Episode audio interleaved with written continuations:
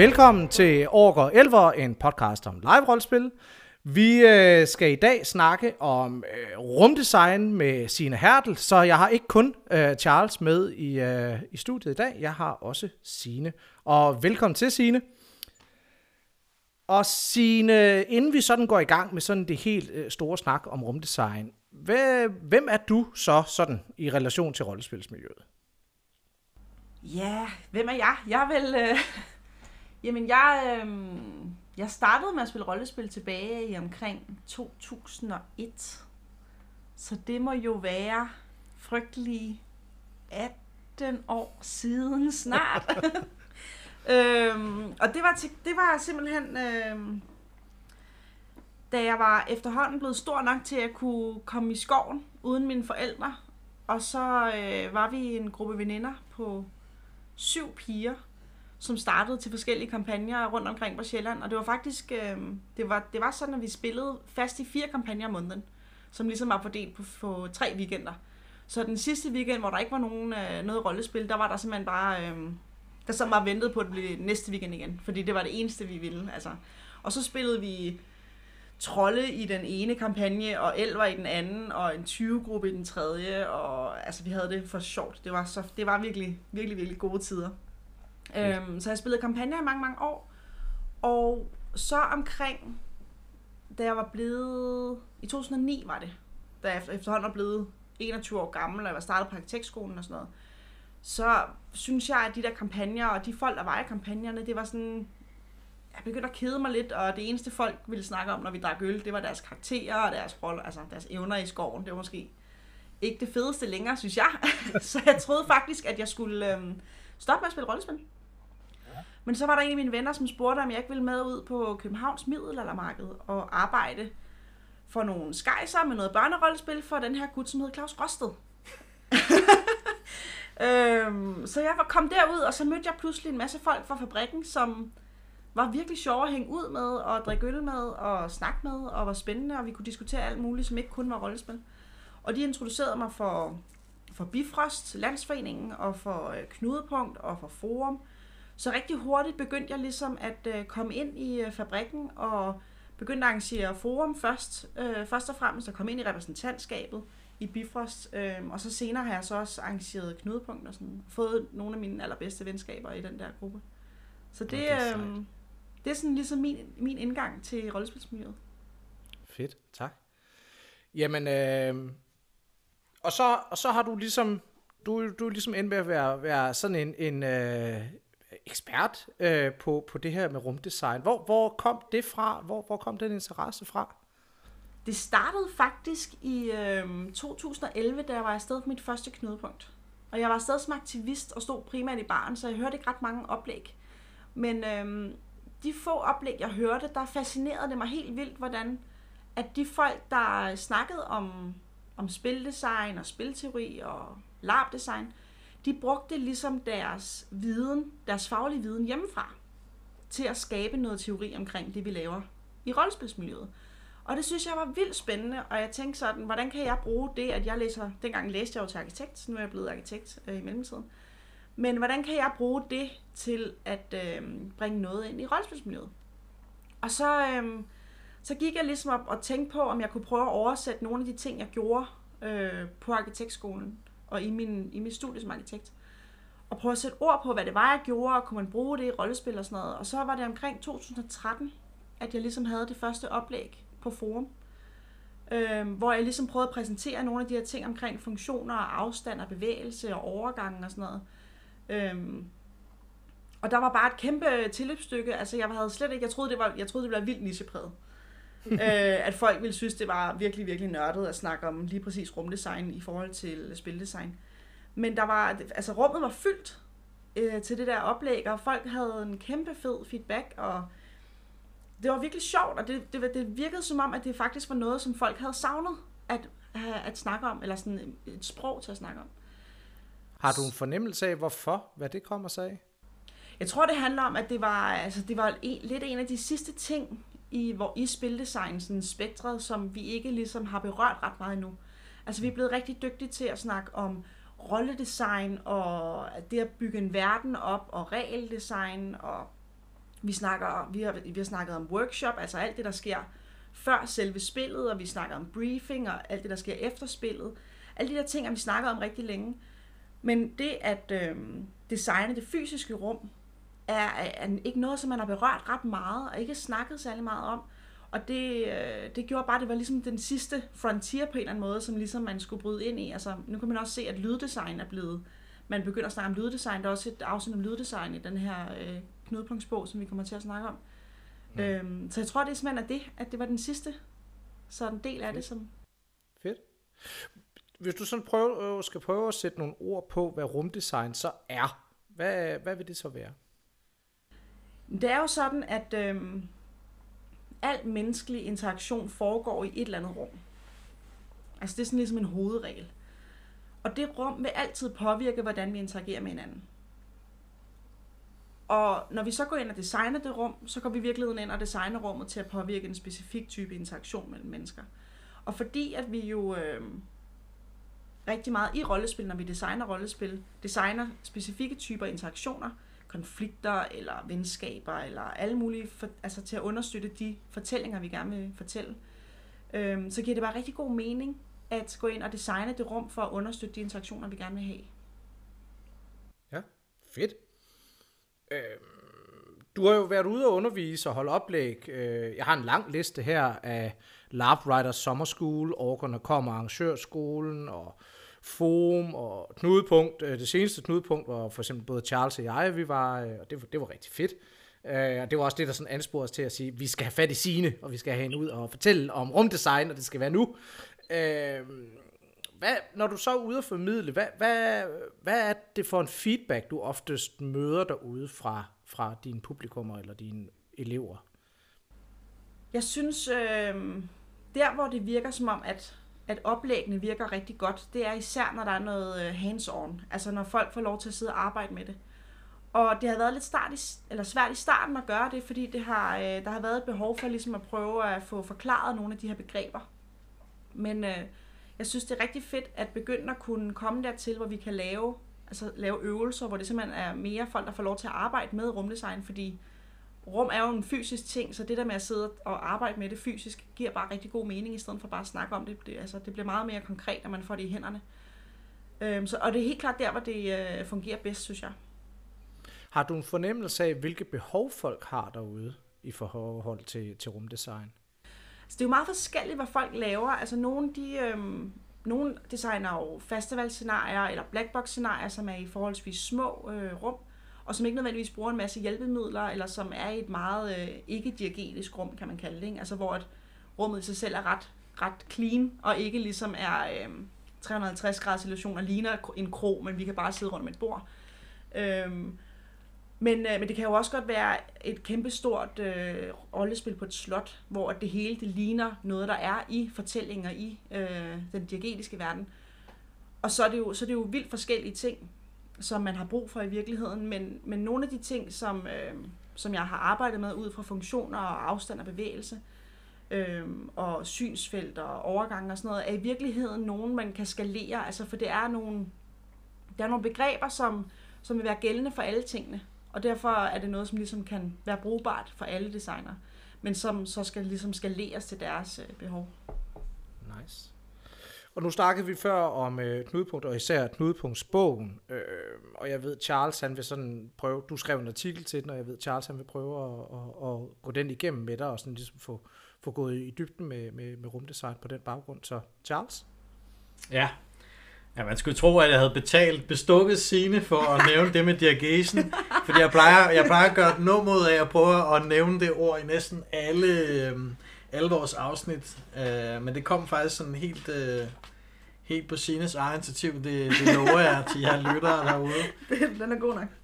øhm, men det kommer nok af, at når jeg og Sine har undervist nogle af de samme steder, Blabber Sommerskole og Årgården kommer, hvor det er en del af det sprog, som vi har prøvet at inkorporere for at, at formidle det. Mm. Øhm, og det er jo virkelig også derfor, det er så spændende at, at tage fat i den her bog, hvor jeg har noget, noget sprog og nogle begreber, som vi kan prøve at gå lidt mere i dybden med. Der har været mange af vores sådan afsnit, hvor vi har øh, hvor vi har haft lidt en, lidt en sludder for en sladder, og jeg tænker her, så vil vi prøve sådan at, at tage fat i nogle spændende ord, og så sige, hvordan kan vi, kan vi, kan vi lære folk at bruge de her ord til at, at skabe noget bedre rollespil. Så det er jo sådan lidt det, vi, vi vil gøre her med at prøve at gå nogle af jeres begreber igennem.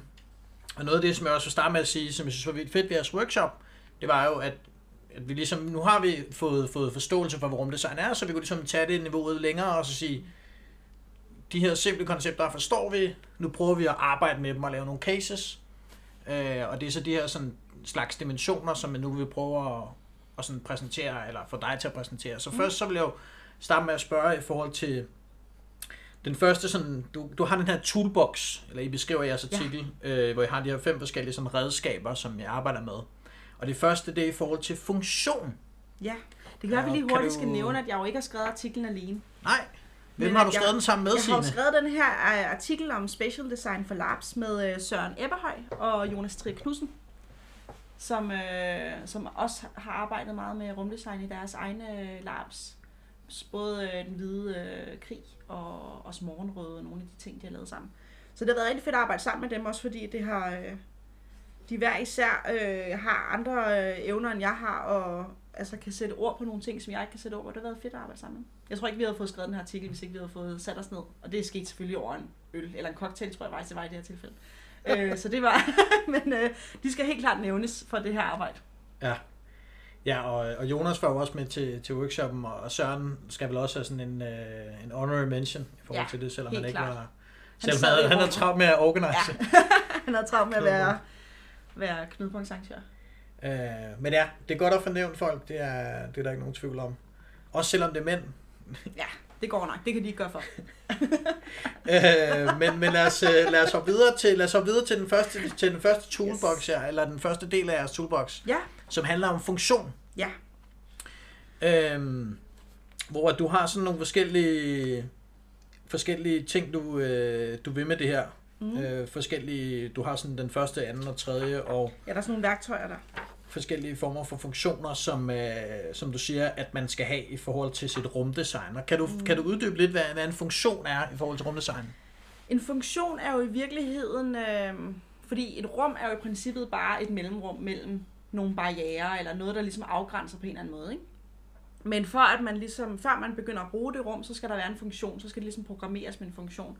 Og det kan for eksempel være det rum, vi sidder i lige nu, som, øh, som er et køkken, som er dit køkken, Charles, som også lige nu er blevet programmeret til, med funktionen lydstudie.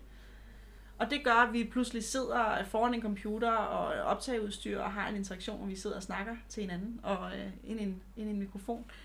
Øhm, så det er i virkeligheden det, at man programmerer et rum til en specifik øh, aktivitet. Det, det er det, der ligger bag funktionen. Ja, så for eksempel den, ja, så, så mikrofonen er lidt det, der, der, der bringer os sammen i rummet.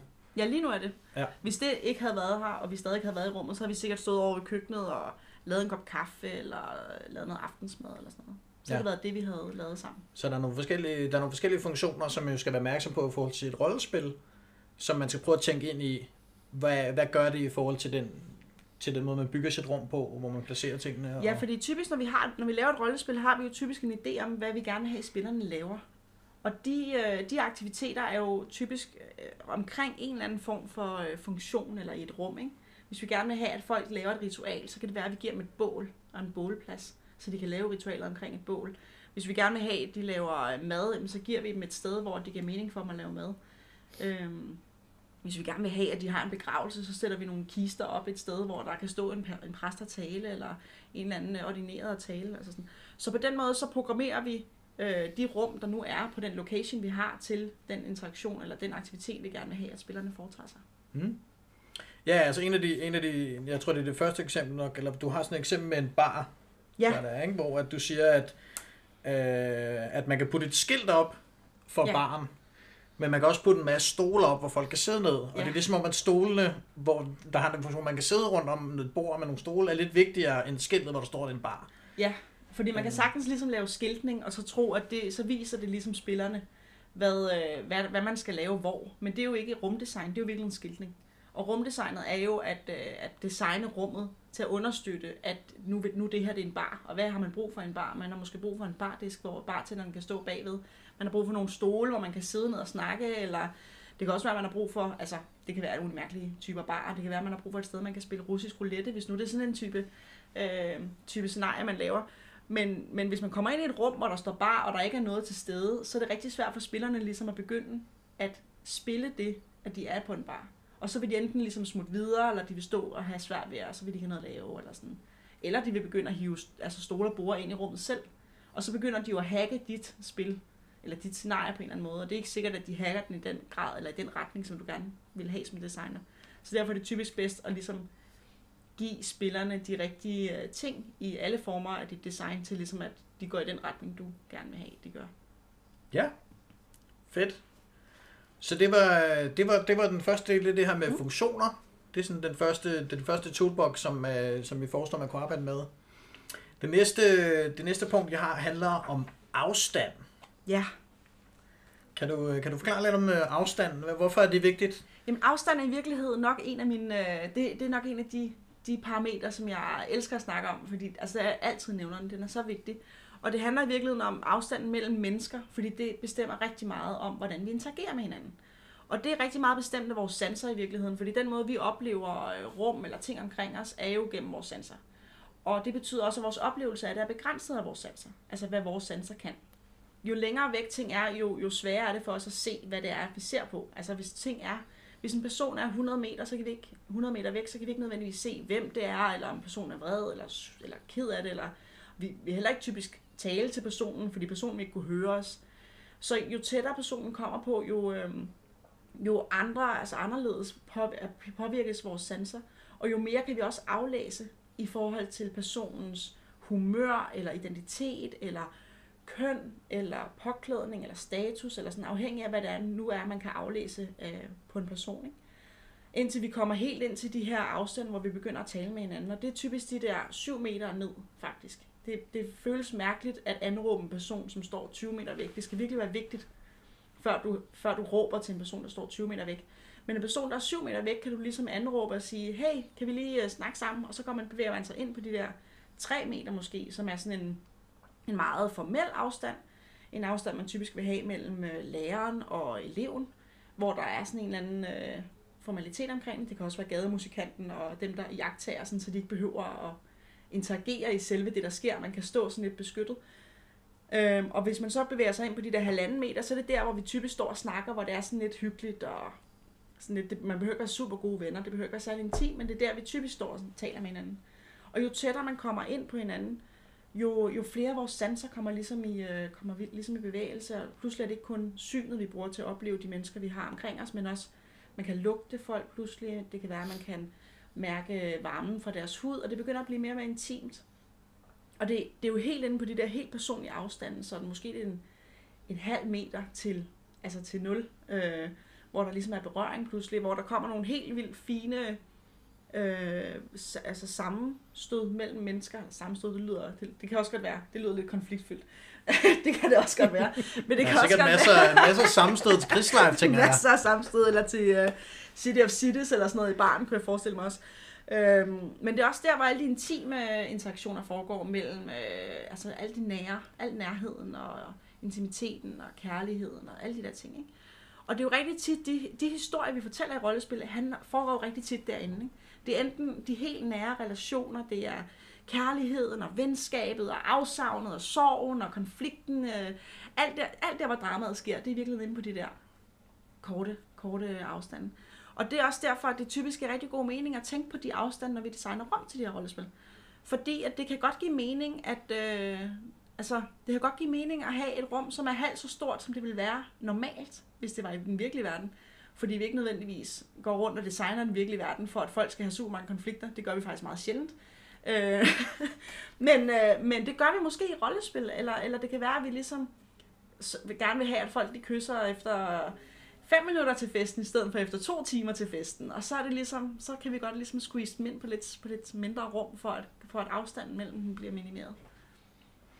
Jamen, det minder, mig, det minder mig øjeblikkeligt om en af de der øvelser, jeg havde til en workshop, mm. hvor jeg tror, det gik ud på, udfordringen var, at vi skulle designe et spil ud fra, at at vi måtte kun arbejde med afstand. Vi må kun arbejde med, hvor tæt spillerne skulle være på hinanden, og det skulle ligesom være parametret for, hvad var det, det hed? Øh, Det var sådan et... Det var, var det det der øhm, scenarie med sådan de der Spillerne skulle nusse, reklamefolk? eller sådan eller noget, Ja. tror jeg. Ja, det var sådan Ej, Det noget var reklamefolk, i eller sådan 80'erne på Coke, som ligesom var i en hytte, og så løb de tør for Coke, og så, så opdagede de, at de faktisk var nogle kærlige mennesker. Ja. og begyndte at nusse helt vildt i løbet af scenariet. Og så skulle vi ligesom, så det, øvelsen til workshoppen var jo så, at vi skulle sådan teoretisere om, hvordan kunne vi designe rummet på en måde, så folk ligesom kom tættere, hinanden Ja. tættere ved, ikke, som Jo. spillere. Uh, og det synes jeg virkelig er, er et godt eksempel. Mm. Og så er der jo også, som du skriver i artiklen med, altså cut, cut room size in half, altså dele rummet op i to, eller, øh, og så bruge den ene del i stedet for begge dele. Ja. Fordi det er en måde at få, få spillerne tættere på hinanden, hvis det man vil det, ikke? Jo. Uh, Jo, og, og det er egentlig virkeligheden en af de pointer, vi tit øh, laver, når vi snakker om rumdesign. Øh, altså fortæller om rumdesign til, til, til spildesignere og rollespillere generelt. At, at når vi ligesom typisk ikke tænker på det aktivt, så de fleste arrangører, de, øh, de laver en setting, som er realistisk. Så, laver vi, øh, så, så, så imiterer vi ligesom den virkelige verden.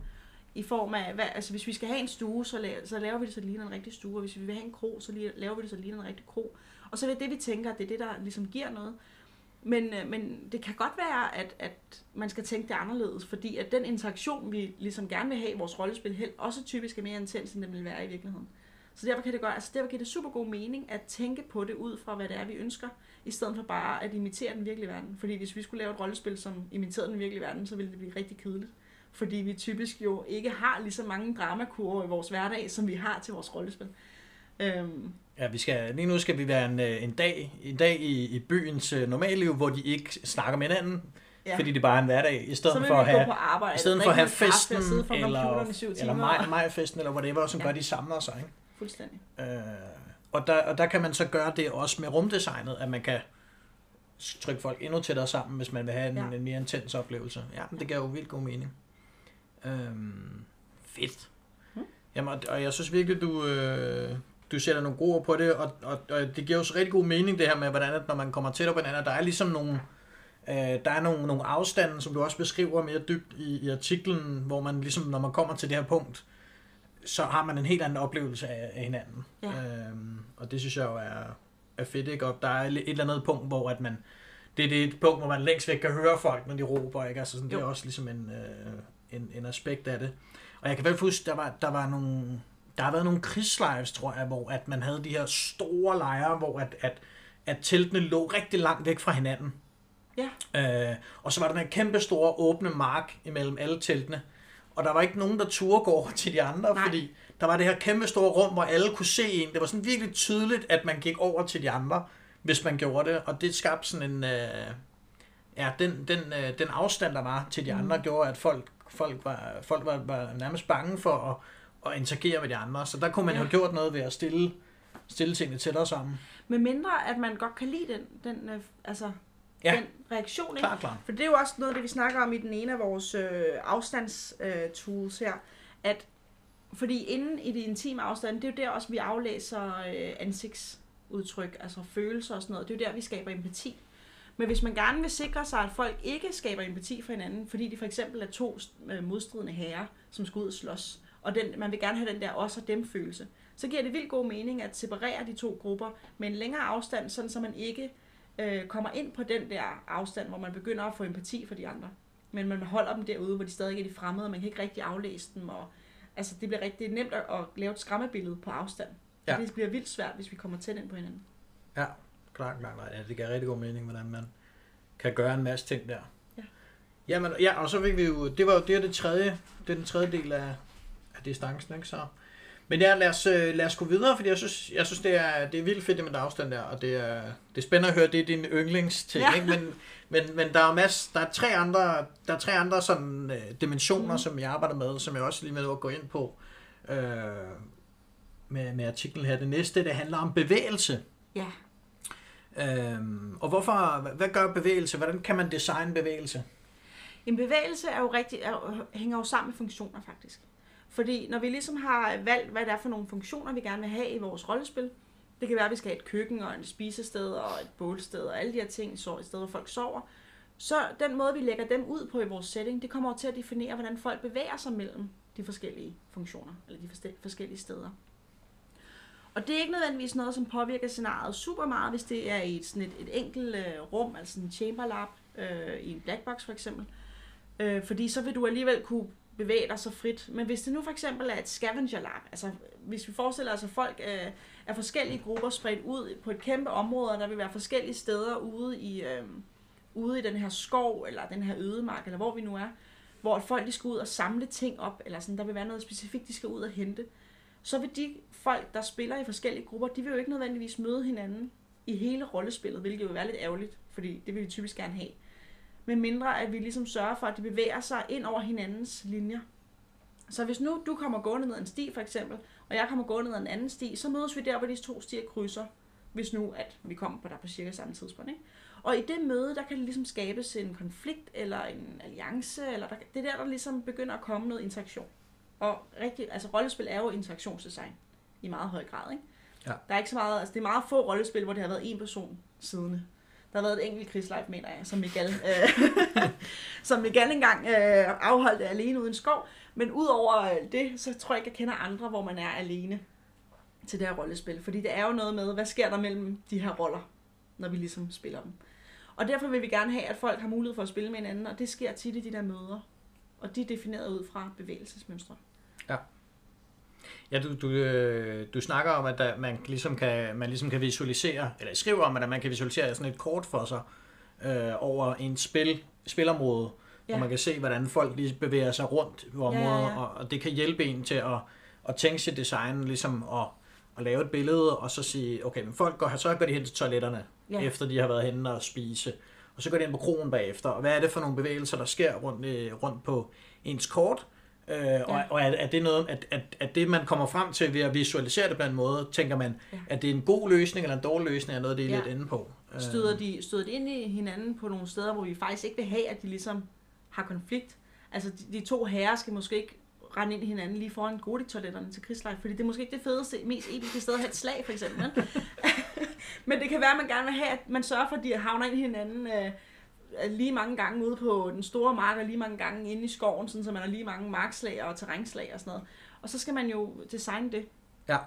Og faktisk vil jeg typisk, i stedet for bare at forestille sig det eller visualisere det, så vil jeg typisk simpelthen tage et kort og printe det ud, og så begynde at tegne på det. Fordi det, det hjælper rigtig meget, at man simpelthen har det øh, visuelt for sig. Ja, ja, det kan jeg virkelig forestille mig.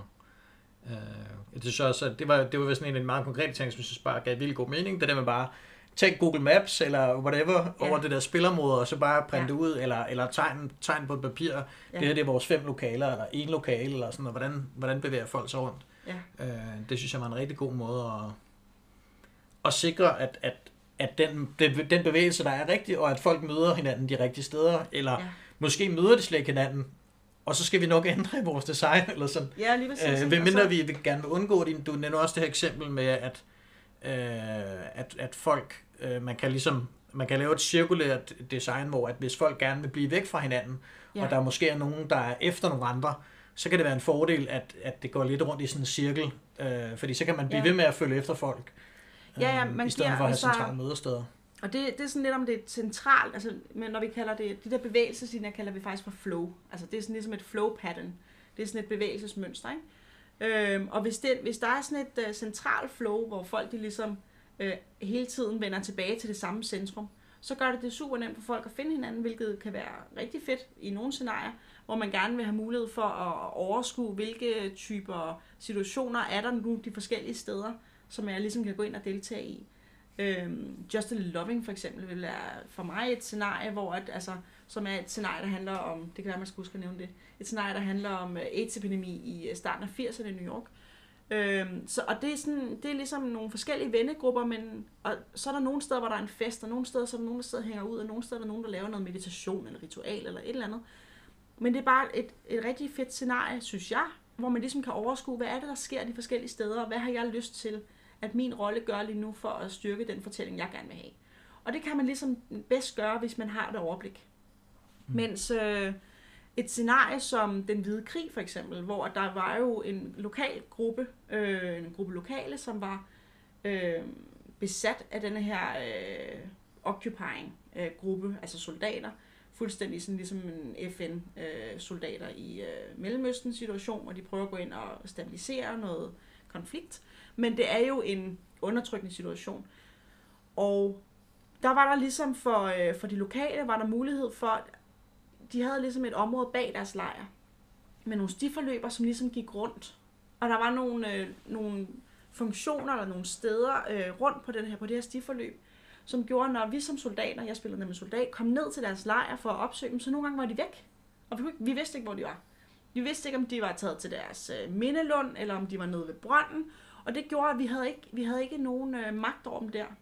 Og det synes jeg var et rigtig fedt træk. Fordi det betyder, at, øh, at hvis man skal spille undertrykt et helt rollespil, så er det også fedest, hvis man ligesom har mulighed for at plotte mod den der undertrykkelse. Og det kan man kun, hvis man kan være hemmelig. Ja. Øh, og derfor har man brug for, et, at man ligesom kan komme uden for de under, altså undertrykkernes kontrol. Og det gør et decentralt flow pattern. Fordi man kan, man kan ligesom escape, eller man kan flygte på en eller anden måde, og man kan ikke ligesom, så vender de tilbage igen, men der vil være en periode, hvor man ikke, kan over, man ikke har overblik over, hvor de er og hvad de laver.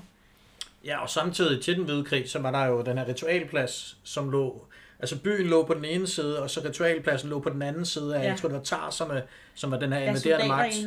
der. Øh, ritualpladsen, som vi skulle holde vores arrangement på, ja. den lå på den anden side af lejren, så vi skulle ligesom forbi deres lejr, ja. for at komme hen og holde vores ritual, vores daglige ritual, eller hvad det nu var. Ja. Og det var også sådan en måde at sørge for, at der var både nogle steder væk fra dem, hvor vi kunne gemme os og plotte, men der var samtidig også nogle steder, hvor vi var nødt til at gå forbi deres lejr, og derved sikre, at de kunne sådan lave deres, eller I kunne lave jeres undertrykkende ja, ja, ja. Fordi spil når, ja. over for os, ikke? Ja, fordi når I var der, så kunne vi jo rent faktisk se jer fra lejren, så havde vi jo fuld kontrol over jer, og vi kunne ligesom afskære jeres vej på vej tilbage til jeres lejr og sådan noget.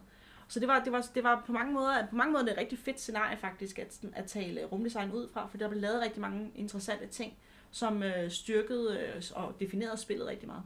Og det bringer jo en perfekt segue videre til den næste del, som handler om synsfelt. Ja. Som jo virkelig var, uh, som, jo allerede, som vi allerede begynder at arbejde ja, ja, ja, ind med det der med, at man ja. fra, fra den sådan invaderende marked, jeg tror det var Tars og Pashur, var det ikke sådan noget den stil? Jo. Og så, uh, de, der var nemlig ikke syns, man kunne ikke se mellem de to lejre, og det Nej. var en af de fede ting, ikke? Jo, helt klart. Fordi vi var jo, vi spillede ude i et kalkbrud nede på Møn. Eller nede i nærheden af Møn var det jo. Ja. Øhm, og det gjorde jo, at, at terrænet var meget mere bakket, end vi ellers kender det i Danmark. Så vi lå ligesom i hver vores, altså i hver vores øh, fordybning nærmest med en slugt imellem. Hvilket betød, at de der bakker øh, gjorde, at vi ikke kunne fra tarsernes side se på sjurlejren. Øh, så var der så sat et vagtårn ud, som gjorde, at hvis vi ligesom gik derud, så kunne vi måske godt have et overblik. Det var ligesom et stykke væk fra lejren ude, sådan, så man kunne se ned gennem den der slugt. Øh, men det betød virkelig meget, at øh, der var ligesom den der ja. mulighed. Samtidig med, at når der så, at vi så kunne se at lige præcis, når I var nede på jeres ritual sted, ritual grund dernede, så var der pludselig en, øh, et syn, altså en line of sight, eller sådan en sigtelinje, skal man måske kalde det. Øhm, og der havde vi jo kontrol over jer, når I var der. Men når I så forsvandt op til jeres lejr, så skulle vi ligesom bevæge op til jer, for at vi kunne have et overblik over jer. Og så var I nogle gange væk. Øhm, så sigtelinjer, de beskriver ligesom, hvad man kan se fra, sin, fra det sted, man står. Og, og hvis man kan se et sted hen, så vil der ligesom være en relation mellem de to steder. Det vil også være noget, hvor, man, hvor der vil være øh, der, der er muligheden for en relation mellem spillere, som er på de to forskellige steder. Og hvis man bryder den sigtelinje, så vil, der, så vil de, to, øh, de to situationer, som foregår hver sted, jo ligesom blive adskilt, og man vil ikke, kunne have, man vil ikke have overblik over, hvad der sker det næste sted. Ja, men, og nu fik vi sådan sprunget rigtig meget i det her med, med synsfelt, eller, eller, eller sigtelinjer, eller, eller mm. line of sight, som vi kalder det. Men der er jo en masse spændende ting her. Ikke? Der er jo både i forhold til, hvad det er for nogle, hvad det er for nogle funktioner, der er synlige ja. i spillet, og det er også det, det, alle de her ting arbejder jo rigtig godt øh, sammen. Ikke? Øhm, der er det her med, om man kan blive set af de andre spillere, eller man kan blive mm. set over magten, eller ikke blive set. Der har man nogle gennemsteder alt det her er jo, er jo rigtig vand. Kan vi, kan vi se Godik-toiletterne, kan vi ikke se Godik-toiletterne, ja. og hvor vigtigt er det, og sådan noget, ikke? Jo. Øhm, så. Ja, og der er også noget omkring, øhm, hvor fokuseret vi kan være omkring det, der lige sker omkring os, ikke? Fordi hvis man ligesom tager de menneskelige sanser, så er synssansen den, der dominerer os allermest. Altså hvis der kommer, hvis vi sidder og ligesom prøver at fordybe os i et eller andet lige foran os, hvis der så hele tiden kommer noget ind i vores synsfelt, som forstyrrer os, så er det vildt svært for os at koncentrere os. Og det samme kan man jo øh, forestille sig med en, med en intim relation. Altså hvis, hvis du og jeg sidder og spiller en øh, romantisk middag et sted, øhm, og, og der bare foregår en masse ting omkring os, så bliver det vildt svært at koncentrere os om hinanden. Og, og, og alle de andre sanser, som vi ellers typisk ville bruge i den interaktion med berøring og lugt og smag og hvad man nu kan forestille sig, at man laver sammen, når man har en romantisk relation. øhm, de vil ligesom, de vil hele tiden blive overdøvet af synstansen, som bliver stimuleret, stimuleret hele tiden. Ikke? Så hvis, der, hvis Morten kommer, øh, går rundt i køkkenet her bag os, og vi sidder ligesom og ligesom prøver at have en dyb samtale, så bliver det vildt forstyrrende. Så derfor kan der også være nogle interaktioner, hvor det giver mening ligesom ikke altså at bryde den der synsfelt, eller, eller, eller minimere det. Og det kan man gøre øh, simpelthen, altså man, man kan sætte en barriere op selvfølgelig, men man kan også simpelthen dæmpe lyset, så man, øh, så man simpelthen gør det sværere for synet at, at blive opmærksom på, hvad der sker derude. Simpelthen bedøver synsansen på en eller anden måde, eller sådan, altså begrænser det. Ja, du, du nævner, de nævner det her eksempel med, at man er på en, uh, man er på en café, ja. og i mange sådan uh, romantiske uh, datecaféer, så skruer de tit ned for lyset, sådan, så det virker som om man bare sidder alene, os to ja. sammen på café, selvom folk sidder en meter væk fra os på deres bord har deres romantiske date, men fordi der er lyset dæmpet, så, og vores, vores synsfelt er begrænset på ja. den person, vi sidder ved siden af. Så giver det nogle meget... Der er tit er et sterinlys imellem os, som er det, det, det, ja, det, det, det, der lyser op, så ja. den person foran os er det, alt fokus går på. Ikke? Ja. Så det er jo rigtig spændende, og det er jo virkelig noget, som man i rigtig, især med Blackbox kan lege rigtig meget med, det med lys, men, men også i, i store scenarier, det der med, kan man se de andre lejre, kan man ikke se de andre lejre, er der et vagtårn, alle de her ting, som ligesom mm. spiller ind i, hvad, hvad man kan se. Øhm. Ja, og nogle gange så behøver man ikke kunne se de andre spillere, men så kan der være et eller andet, som repræsenterer dem i synsfeltet. Ikke? Det var der jo også til den hvide krig, hvor vi havde jo ikke, I havde ikke, vi havde ikke mulighed for at se jer fra vores lejr. Men så havde vi bygget et, øh, en radiostation lige ved siden af jeres lejr. Så selvom vi ligesom var fysisk væk, så var der stadig noget, som repræsenterede os og repræsenterede øh, undertrykkelsen mm. af de lokale. Og det gjorde, at, at vi var sådan, vi, var, vi kunne godt være sådan out of, uh, out of sight, men vi var ikke out of mind på en eller anden måde, fordi der var noget, som ligesom var efterladt tilbage i jeres synsfelt, som blev mere at minde om, at vi var der. Ja. Øh, så følelsen af at være undertrykt, forestiller jeg mig, bliver ligesom bibeholdt af de her fremmede elementer, som er proppet ind i jeres område. Hvor at hvis vi nu bare var forsvundet fuldstændig, og I slet ikke kunne se nogen tegn på os, øh, nogle tegn er, så ville, så ville det være, så ville det ligesom have lettet mere hver eneste gang, vi smuttede ud. Så kunne det være, at man havde glemt, at man faktisk spillede en, en øh, besat, øh, et besat land og besat folk og sådan. Ja, og man kunne jo arbejde med at tilføje flere og flere ting, som blev efterladt i, i vores lejr, ja for at minde os om, at vi var undertrykt. Ikke? Så der var jo. flere og flere ting, vi kunne se hele tiden. Ja. Ikke? Uh, at det skaber sådan en udvikling i, i historien. Mm. Fordi det var, det var også noget af det, jeg tænker med radiostationen, at den, uh, jeg tror, den havde virket stærkere, hvis den var blevet, eller den blev måske også bygget, eller den blev bygget på i løbet af spillet. Uh, men det er lidt sådan en af de der ting, hvor at den, fordi den hele tiden er der, når vi er der, eller sådan fra scenariet starter, er den der og den er der, når scenariet slutter, så mm. der er ikke sådan nogen udvikling i det, så, så den bliver meget sådan en baggrundsting. Ja. Men hvis den blev sat op ja. i løbet af scenariet, så var det sådan meget presserende, sådan, okay, det her er rent faktisk et, et sådan ankommende manifest. Der er forskel i landskabet, fordi I er kommet, ikke? Jo, den kan jeg faktisk um. godt følge. Altså også fordi, at øh, når, man, når man indtager en setting som spiller, så oplever man jo ikke det der med, at, at tingene ændrer sig. Altså så har man bare vendt sig til det, sådan det er. Og så det der fremmede element, jo pludselig ikke et fremmede element. Hvis det, var, hvis det var presset på i løbet af spillet, så, som du siger, der bliver lagt efter, der flere og flere ting, så bliver det ligesom gjort mere og mere tydeligt. Og, og det, at man, det, at ens hjemland ændrer sig, det er jo det, der sker, når man bliver besat. Ikke? Det vil man også som spiller have oplevet. Ja. Fordi at, at settingen ændrede sig. Ja. Ved at, altså det, var, det, det kunne måske faktisk have været en ret fed øh, effekt, hvis, hvis vi havde bygget det der radiohus, radio Tårn. Ja, eller, eller sat et større banner op. Jeg tror også, der blev sat nogle ting op i løbet af snart. Og det er jo også bare sådan en... Det er jo sådan nogle ting, man kan lege med i forhold til, ja. til rumdesign. Sådan, øh, I forhold til, hvad det er for nogle elementer, der skruer op og ned, og for lys og lyd. Og, ja. Men også bare det her med, altså sådan...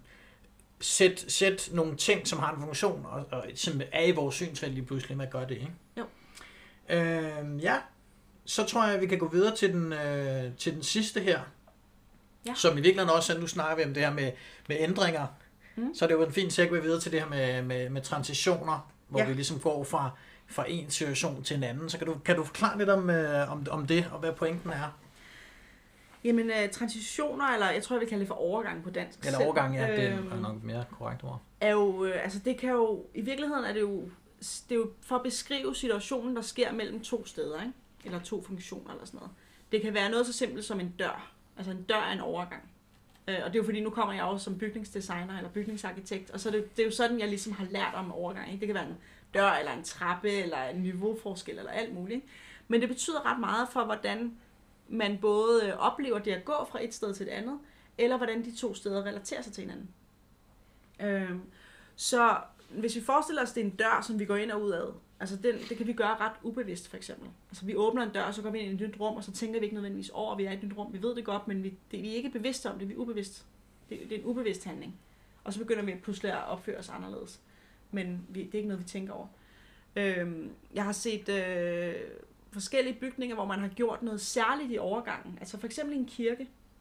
Så vil man gerne gøre, eller andre religiøse rum, så vil man gerne gøre opmærksom på, at man træder væk fra det værtslige liv ind til det hellige. Og så har man rigtig tit et, øh, i Danmark ved kirker har vi jo typisk et våbenhus for eksempel, hvor man går ind i det her, og så begynder man ligesom at afklæde sig hatte, eller man stillede sin våben i gamle dage, og man gør sig klar til, at man går ind til noget andet nu. Og det er en meget mere bevidst overgang, hvor man, hvor, for at gøre folk opmærksom på, at nu er det altså noget andet.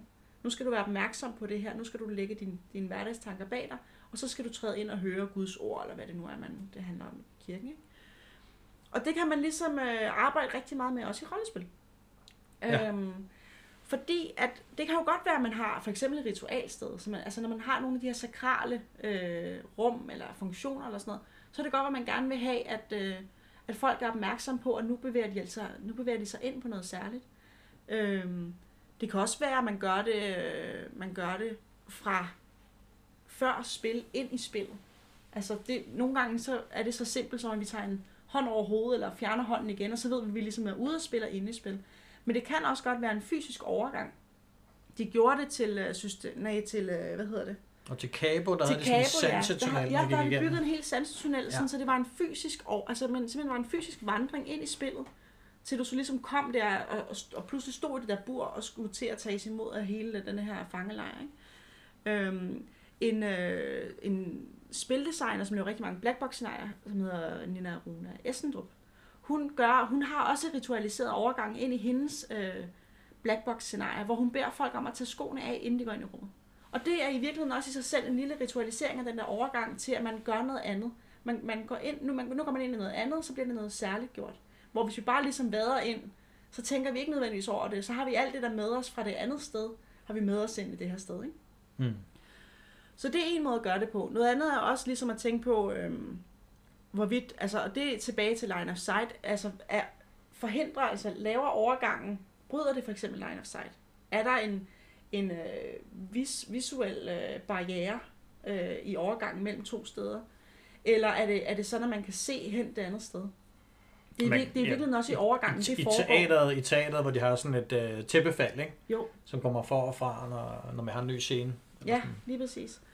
Øhm, det kan også godt være, at overgangen mellem to steder er øh, et, en niveauforskel, som pludselig gør, at, at, at hvis man nu for eksempel tænker på øh, publikum, der sidder på gulvet, og så er der en scene, så er det i virkeligheden det, at scenen har en kant, laver en overgang mellem to rum, som har forskellige funktioner, og hvor folk interagerer forskelligt, men der er en helt tydelig hierarki mellem de to steder. Ikke? Mm. Fordi at det, det, at der er en hævet, et hævet niveau, hvor folk de ligesom øh, laver et teaterstykke, eller holder en talk, eller hvad de nu gør på den der scene, gør, at, at de bliver stillet i fokus for de mennesker, som står på gulvet.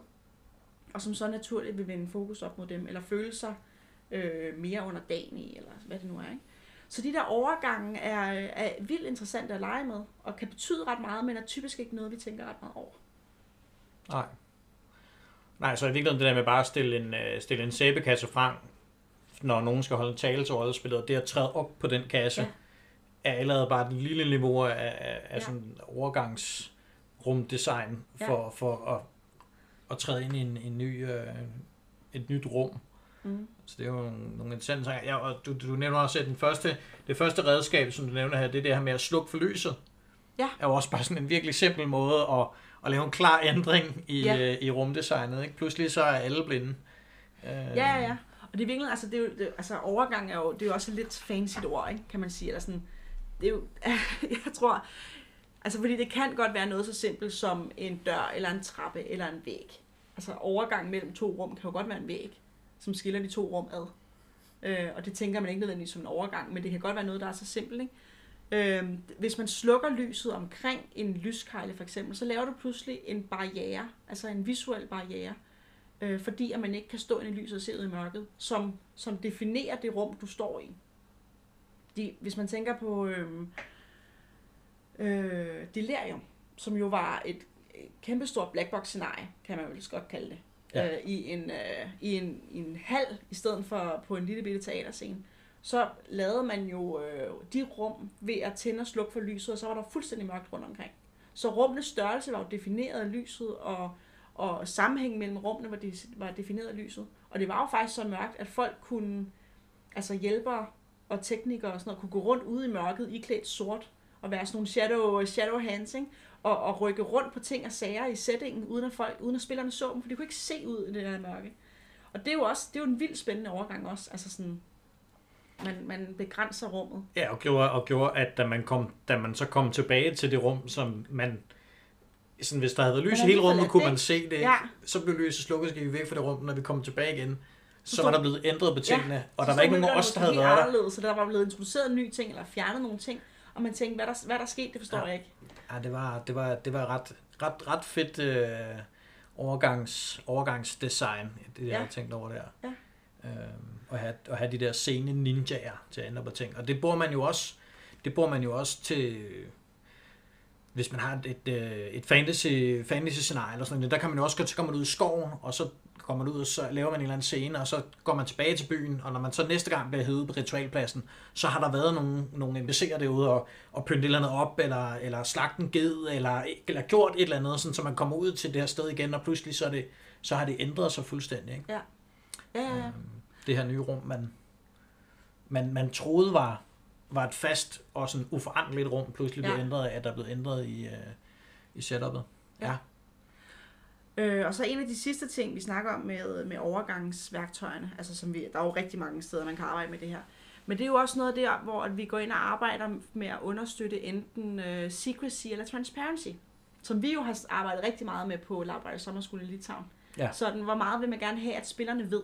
Altså skal, skal spillerne kun vide det, deres roller ved? Det vil man, det vil man typisk gerne have i et, i et meget gamistisk scenarie, hvor at spillerne forsøger at vinde et eller andet. Ikke? Så vi må ikke have, at de har en masse viden, som vil kunne fortælle dem, hvordan de vinder.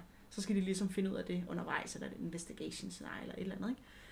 Mens et øh, scenarie, hvor vi gerne vil have, at, øh, at folk de ligesom kan styre deres spil, deres, altså deres fortælling hen til det der klimaks, de nu har planlagt, eller drømmer om, eller sådan noget, så er det nemmere for spillerne at styre deres rolles fortælling, hvis spillerne har mere overblik over, hvad der foregår. Mm. Øhm, og der, der kan man ligesom sådan understøtte det ene eller det andet i de der overgange. Fordi det jo tit er, det er jo overgangene, som definerer, om du ved, hvad der sker på den anden side af væggen. Og et af de steder, jeg tror, vi alle sammen vi har oplevet det fra, hvis, i hvert fald hvis man har, som mig har startet sine unge dage i øh, kampagneskoven, ikke? så har man jo set rigtig mange af de der øh, øh, pavillontelte, som er blevet malet sten på, og så er det ligesom en mur, eller et slot, eller en borg, eller et eller andet. Ikke? Og så står folk inde i det der pavillontelt og fortæller hemmelige ting omkring, hvor de har gemt skatten ude i skoven. Og det er vildt svært som spiller, så hvor man godt ved, man må ikke, ens rolle må ikke vide det her, men samtidig så ved så man også, man vil også gerne vinde. Så går man rundt uden for det der telt, og så har man pludselig hørt, hvor skatten er gemt, og så tænker man bare, åh, jeg må ikke sige det, men det ender med, De at stod man... jo inde bag ved stenmuren. de stod inde bag ved stenmuren, så vi har ligesom aftalt, at det kunne man altså ikke høre. Det leger vi, ikke? Det, vi leger din stenmur, så du kan ikke høre, hvad der sker. Men jeg som spiller ved det jo godt, og det er vildt frustrerende. Og det ender jo typisk med, at man ligesom laver sådan en til sin, til sin gruppe, sådan måske kunne vi også bare prøve at gå en tur ned i den generelle retning af søen, for så kunne det være, altså, og det er jo, det er jo der, hvor den overgang er jo dårligt designet. Den er designet til at ligne det, øh, vi gerne vil have den til at ligne, altså vi har malet sten på, men den har ikke den funktion, vi gerne vil, altså den, den, den funktion, vi gerne vil have, ikke? der ville det have, der ville være federe med en reel stenmur, så man ikke kunne høre, hvad det var, de snakkede om derinde. Men, øh, men det kan jo godt være, at man har et scenarie, hvor, man, hvor det kunne være fedt, at spillerne ved, hvad det er, der bliver snakket hemmeligt om. Hemmelige ting om. Og det tror jeg blandt andet, de har gjort i uh, Do, Android, Do Android Stream, som er den der Ja. svenske uh, Blade Runner-inspirerede scenarie-trilogi. Og der ved, der ved jeg i hvert fald, at de har brugt sådan nogle øhm, screens, eller hvad hedder det på dansk? Det er sådan nogle, øh, Skærme. hvad hedder det? Ja, skærme eller... Skærme, eller, altså, det? jamen, dem man, dem man hiver ned fra... øh, Projekter, ja. Øh, patienter. Patienter. Patienter på et det, det, vindue, det, det, det, Det er det også-. Det det er sådan, man tæller dansk. Det er det. det er også fordi, det Vi ved under- rigtig meget om rumdesign, vi ved ikke så meget om at tale dansk. Men de understøtter jo også visuelt den der følelse af en politistation for eksempel. Ikke? Så man får nogle af de der visuelle indtryk, og som i den her ellers meget blackbox-agtige uh, setting. Øhm, men samtidig så gør det, at man kan ikke se ind. Så de folk, der står inde i det rum bag ved patienterne, de har følelsen af, at de kan snakke privat. Men de spillere, som går forbi ude på den anden side, de kan høre, hvad der, der foregår, hvilket øh, støtter op omkring transparency i designet, sådan så spillerne ligesom kan udnytte det, og så spille hen imod nogle situationer, hvor de kan tage den viden i brug til nogle spændende øh, scener.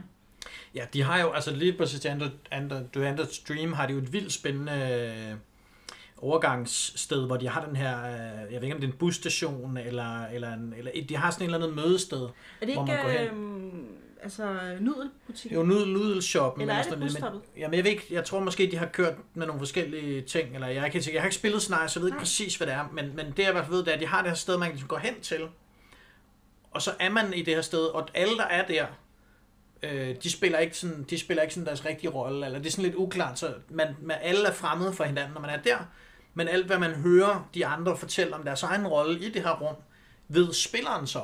Ja, Ens rolle ved ikke den information, der sker der, men spilleren ved det, så det er igen det der med, at man kan bruge nogle af de der informationer til så at, styre spillet i den retning. styre spillet i er en retning, hvor spændende. hvis de nu sidder nede på det der busstopsted, eller nudelshoppen, eller hvad det nu er, øh, og siger, ej, øh, jeg, jeg har det simpelthen så svært med min, øh, min mors øh, nylige død, øh, det, det vil jeg bare være vildt ked af, hvis nogen øh, drillede mig med.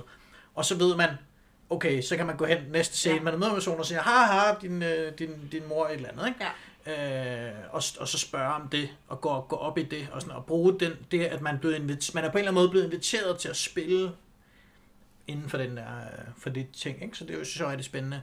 Og det var helt klart noget, som vi manglede rigtig meget til Sin City Live, som, som havde sådan lidt et lignende setup, med, hvor vi også var i sådan en lille hal, og så havde vi bygget den her politistation og kirke og nogle barer og sådan noget. Vi manglede rigtig meget sådan et, et overgangssted, hvor man tog hen og ventede lidt, og så tog man hen i den nye Mm. Bare fordi vi var i den her lille lokation, hvor det var så nemt at komme rundt, så der manglede rigtig meget. Lige præcis det her overgangsdesign, design, det var virkelig noget, som vores scenarie led af. Det kan jeg huske, jeg var så, jeg var så spændt, da jeg hørte det der, det var en stream-scenarie, hvor de virkelig havde fundet en løsning på det, og det var, ja, det var et godt, et godt eksempel. Ja.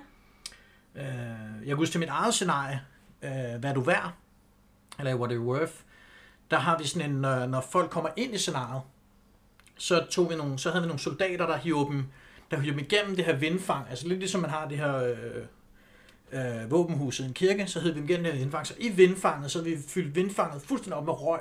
Ja. Det var sådan en røgmaskine, så bare pumpe det her rum med røg. Og så blev de hivet igennem den her sådan mur af røg, og så når de kom ind på den anden side af muren af røg, så var der folk, der stod og råbte af dem. Og det var ligesom sådan indgangen til scenariet. Øh, og det var helt klart også noget, der virkede enormt godt. Ja. Det der med, at man blænder folk med den her røg, og så pludselig kommer man ind på den anden side, og så bliver man råbt af. Og det, Ja. der var måske også sådan en eller anden, og så fordi alle var i militærtøj, så blev der også sådan en, man, der var sådan en krigsscene over, at man pludselig var i, i røg og røg og røg og dam, og folk der råbte af en. Det ved jeg ikke, om, om, du kan, om du kan ikke genkende til, at det er sådan, det er i en krigssituation, Morten. At der er røg over det hele. Det er fuldstændig en til en min oplevelse af bagdøren. Udsendelse er bare røg over det hele. Røg og måske Morten. lidt støv. Ja. Øhm, men ja, nu er vi jo, nu er vi jo kommet igennem, øh, gennem den her bog her, eller den her, ikke, ikke, ikke bogen, men vi er kommet igennem den artiklen i bogen. Øh, vi vil lige anbefale bogen hele tiden, hedder jo Lab Design, Creating Roleplay Experiences, det er den nye knudepunktsbog. Den er ikke kommet online pdf endnu, men jeg tror godt, man kan bestille den. Vi vil lave nogle links til det, øh, og vi vil selvfølgelig også linke til pdf'en lige så snart den kommer op. Øhm, Yes. Men ja, vi har nogle andre ting, vi også vil snakke med om. Jeg ved ikke, om du vil... Jo, bare sådan lige for, for, for, for rundt det sidste af. Men jeg synes faktisk lige, det var en spændende ting, du nævnte der, Charles. Er der andre steder, du har udgivet sine? Har du, der er jo en del bøger, der har været skrevet efterhånden. Jamen, det er faktisk første gang, jeg har skrevet øh, noget ned omkring rumdesign. Øhm, og det er også derfor, det, det er så fedt at få skrevet den her artikel, og vi har virkelig prøvet at, at ligesom få forklaret de her forskellige, altså de, de her fem forskellige parametre, og givet dem nogle værktøjer. Også for, at, at jeg nu kan, jeg eller Søren eller Jonas, når de taler om det, kan referere til et sted, hvor man så kan læse mere om det, og så kan vi bruge øh, de oplæg, vi så holder rundt omkring, på at arbejde mere praktisk med det. Fordi det er fedt, at man ligesom kan begynde at slippe det teoretisk lidt, og så gå direkte i kød på det. Ja, det og er arbejde fedt. praktisk. Så der er faktisk ikke skrevet sindssygt mange øh, ting omkring det øh, før den her artikel, men øh, vi håber da, at det inspirerer andre folk til også at skrive om det. Det kunne være fedt. Det kunne være sejt. Du nævnte en del, du har nu i efterhånden nævnt en del forskellige scenarier, sådan som, som eksempler. Er der nogen, du sådan vil highlighte? Nogle specifikke scenarier, du vil sige, de gjorde noget interessant, eller noget nyt, eller noget spændende øh, i forhold til rumdesign? Altså, man kan sige, der kan jo sagtens være scenarier, som øh, jeg ikke kender til, som har gjort nogle sindssygt banebrydende ting. Øh, Øh, men nogle af dem, jeg tit øh, taler om, når jeg holder oplæg, er faktisk nogle af dem, vi allerede har nævnt. Det er den hvide krig blandt andet, som jeg elsker at snakke om, især i forhold til, øh, hvordan bevægelse øh, mm. påvirker magtdynamikker mellem de her grupper. Øhm, og line of sight, som selvfølgelig også kommer rigtig meget øh, på spil her. Så er der Cabo, som jeg bruger rigtig meget også, øh, og især den her overgangssituation, øh, situation, hvor de jo byggede den her sansetunnel ind i, ind i øh, hvad er en sansetunnel, bare for at vi lige har alle med? Ja, det er faktisk det, er- det er egentlig et meget godt spørgsmål. Øhm, de, de var oprindeligt, arrangørerne, eller designerne skal man måske kalde det, var oprindeligt inspireret af Olafur Eliasson, som er islandsk-dansk arkitekt og kunstner. Og han havde bygget sådan en sansetunnel, og som har stået på Arken Kunstmuseum, hvor man ligesom går igennem sådan et røgfyldt rum i forskellige farver. Øhm, og de brugte den til ligesom at, at tænke, at de kunne bygge en lignende, en lignende tunnel, eller, eller jo, det var vel en tunnel, som, som spinderne skulle bevæge sig igennem på vej ind til selve scenariet, det her Cabo. Øhm, og det var ikke sådan, at den lignede Olafur Eliassens sansetunnel, men det var ligesom en, øh, en gang, som man gik ind i, hvor man først mener, at du spillede scenariet, Charles, så det kan Ja. godt være, du, kan, du har det måske lidt mere hands-on. Men man fik ligesom, øh, man blev modtaget af en vagt, som førte en igennem. Måske havde man en, en hætte over hovedet. Jeg tror måske, der var nogle, nogle, nogle ting i selve tunnelen, som, eller i gangen, som repræsenterede øh, livet udenfor. Jeg tror, der var der et, øh, et, et, et, sådan et rum, hvor der sad nogen og kiggede på et, på et fjernsyn, og ligesom, som repræsenterede det her, den her verden, som nu var, havde besluttet sig for at øh, lukke deres øh, klasse 5-borgere ind i den her fangelejr. Øhm, og så bliver man ført videre, og, og det der med, at man drejer rundt, fordi den her, den her gang var ligesom øh, bygget, så man skulle vende flere steder, gør, at man bliver lidt desorienteret. Og fordi man er berørt af sit syn, så bliver det de andre øh, sanser, som ligesom definerer det rigtig meget. Så, øh, så man skulle ligesom igennem den her tunnel, før der er en vagt, og endte ude i det her bur, hvor at man så blev fordelt ud i grupperne, fordi de her på det her tidspunkt meget aggressivt, øh, op, altså aggressive grupper i lejren, kunne ligesom claime deres medlemmer, som så ville havne nederst i hierarkiet. Så det var, så det var ligesom en, en, en tunnel, hvor at sanserne kommer på prøve på forskellige oplevelser for at, ja, for, at- for at føre dig igennem til den her overgang ind i spillet. Fedt. Nice. Og vi sådan, ja, du, du har også arbejdet med sådan noget øh, deep form, altså festivalscenarier og sådan nogle ting her. Har du, kan man også bruge rumdesign til sådan et, et lille klasselokale, som det jo typisk er til, til, til festivalscenarier? Er der, er der måder at tænke det ind på? Eller? Det synes jeg helt klart godt, der er, eller man kan. Øhm, der er allerede flere forfattere, som har begyndt at gøre det. Øhm, og jeg synes, jeg synes også, man kan gøre det meget mere, end vi allerede gør faktisk, fordi Mm. der er jo rigtig mange scenarier øh, til festival, som efterhånden arbejder med øh, semi-life, altså hvor man simpelthen flytter sig væk fra bordet, og så går op og bruger kroppen mere, ikke? Og der er jo nogle af dem, som har arbejdet meget specifikt med rumdesign. Øh, blandt andet er der nogen, som har introduceret tape på gulvet. Jonas Sandberg gjorde det med øh, sit Birkenau.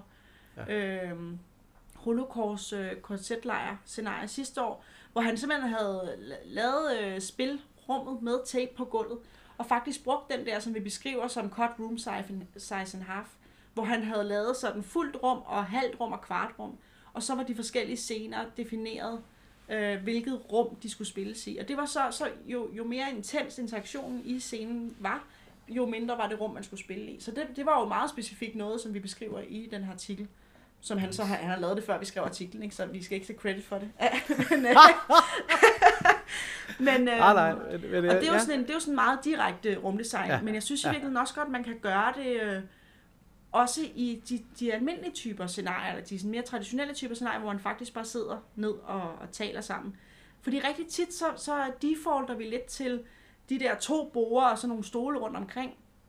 og, og rigt, altså, vi har også tit brug for et bord foran os, hvor vi kan lægge nogle papirer og sådan noget. Eller det kan være, der er nogle terninger involveret. Men det kan jo godt være, at det, at det bord skal være et enkelt bord, sådan så at hvis nu det er et intens scenarie, hvor vi godt kan lide, at, at, at stemmerne bliver hævet lidt, og altså interaktionen bliver lidt intens, så giver det måske mening at gøre bordet så lille som muligt, sådan, så mm. folk kommer tæt nok til hinanden til, at man kan mærke sveden hos hinanden. Ikke? Ja. At, øh, at det kan, altså hvis vi defaulter til de meget store bordstillinger, så kan det godt være, at det ligesom forhindrer os i at få den der intense oplevelse sammen, selvom det bare er et sidde ned og snakke sammen rollespil. Fedt. Fedt. Sådan her ja, til allersidst. Åh oh, ja, Charles. Kør ja, ja, nej, ja, noget jeg også, noget jeg også tænker på det der med, som, som jeg også skriver, det der med at gøre, altså bruge halvdelen af rummet. Altså kan man jo mm. også tænke i sit festival-scenarie, ikke? det her med at sige, øh, vi, vi, hvis, vi, hvis vi siger, at vi bruger bordet, så i stedet for at sætte bordet midt i rummet, så sætter vi bordet i siden, og så sidder vi i den ene ende af rummet, eller i et hjørne af rummet. Ja. Altså det der med at, at mindste ned. Øh, jeg spillede et, et, et scenarie på festival, hvor at jeg tror, det var Nynne, Nynne Rasmus, der var spillet, og jeg tror, det er den første gang, hvor hun har spillet, og så tog hun og rykket rundt på bordene i lokalet, så det ligesom øh, sådan lukkede os inde. Så i stedet for, at vi havde hele rummet, så blev vi sådan lukket inde i en mindre del af rummet, øh, med de her borer rundt om os. Øh, og det virkede bare enormt godt til at give sådan en følelse af, at altså endnu stærkere, end hvis man har lagt tape på gulvet, men det virkede sådan endnu stærkere, at vi var i et mindre rum, end vi egentlig var i. Ja. Øhm, og det, det synes jeg også helt klart er noget, som man kan tænke ind i til sit festivalscenarie. Ja, og efterhånden er det blevet ret almindeligt, at folk de bruger lyd i deres scenarier. Man har et eller andet lydspor, eller nogle temasange, eller et eller andet, som folk de ligesom tager med ind i, ind i spillokalet. Men det kan også godt være, at vi i fremtiden kommer til at se mange flere, som begynder at arbejde med lys, hvor de simpelthen øh, begynder at slukke for, øh, for altså, sådan hele det der ovenlys i klasselokalet, og så medbringer egne lyskilder ind, for ligesom at ændre stemningen, og ændre, altså, fordi man får følelsen af, at rummet bliver mindre, hvis, der, hvis man sidder rundt om en lille lyskilde, ligesom til på de romantiske restauranter. Ikke? Ja. Så det kan være, at det er noget, vi kommer til at se mere i fremtiden. Det kunne, man, det kunne jeg sagtens forestille mig. Og nu hvor vi snakker fremtid, er der så nogle tendenser, du sådan ser inden for rumdesign? Hvad sådan nye trends, eller noget, du sådan tænker, det her, det kunne godt blive det næste store, eller det næste lille, lille skridt? Ja, altså generelt, så er, det, så er det helt klart en tendens, at der er flere og flere, som tænker aktivt over det her, og som mm. bruger det aktivt, hvilket er super fedt at se. Øhm, der er jo, der, der er jo ligesom flere øh, genrer, altså sådan, jeg tror, der er, der, er ret, der er ret mange inden for blackbox-genren, som er begyndt at arbejde rigtig meget mere hvor at øh, de sådan mere 360 graders illusionsscenarier måske er længere bagud, fordi de har hele den der, øh, den virkelige verden, eller det, der mm. ligner kulissen på en eller anden måde, defaultet til, ikke? eller det er ligesom traditionen der.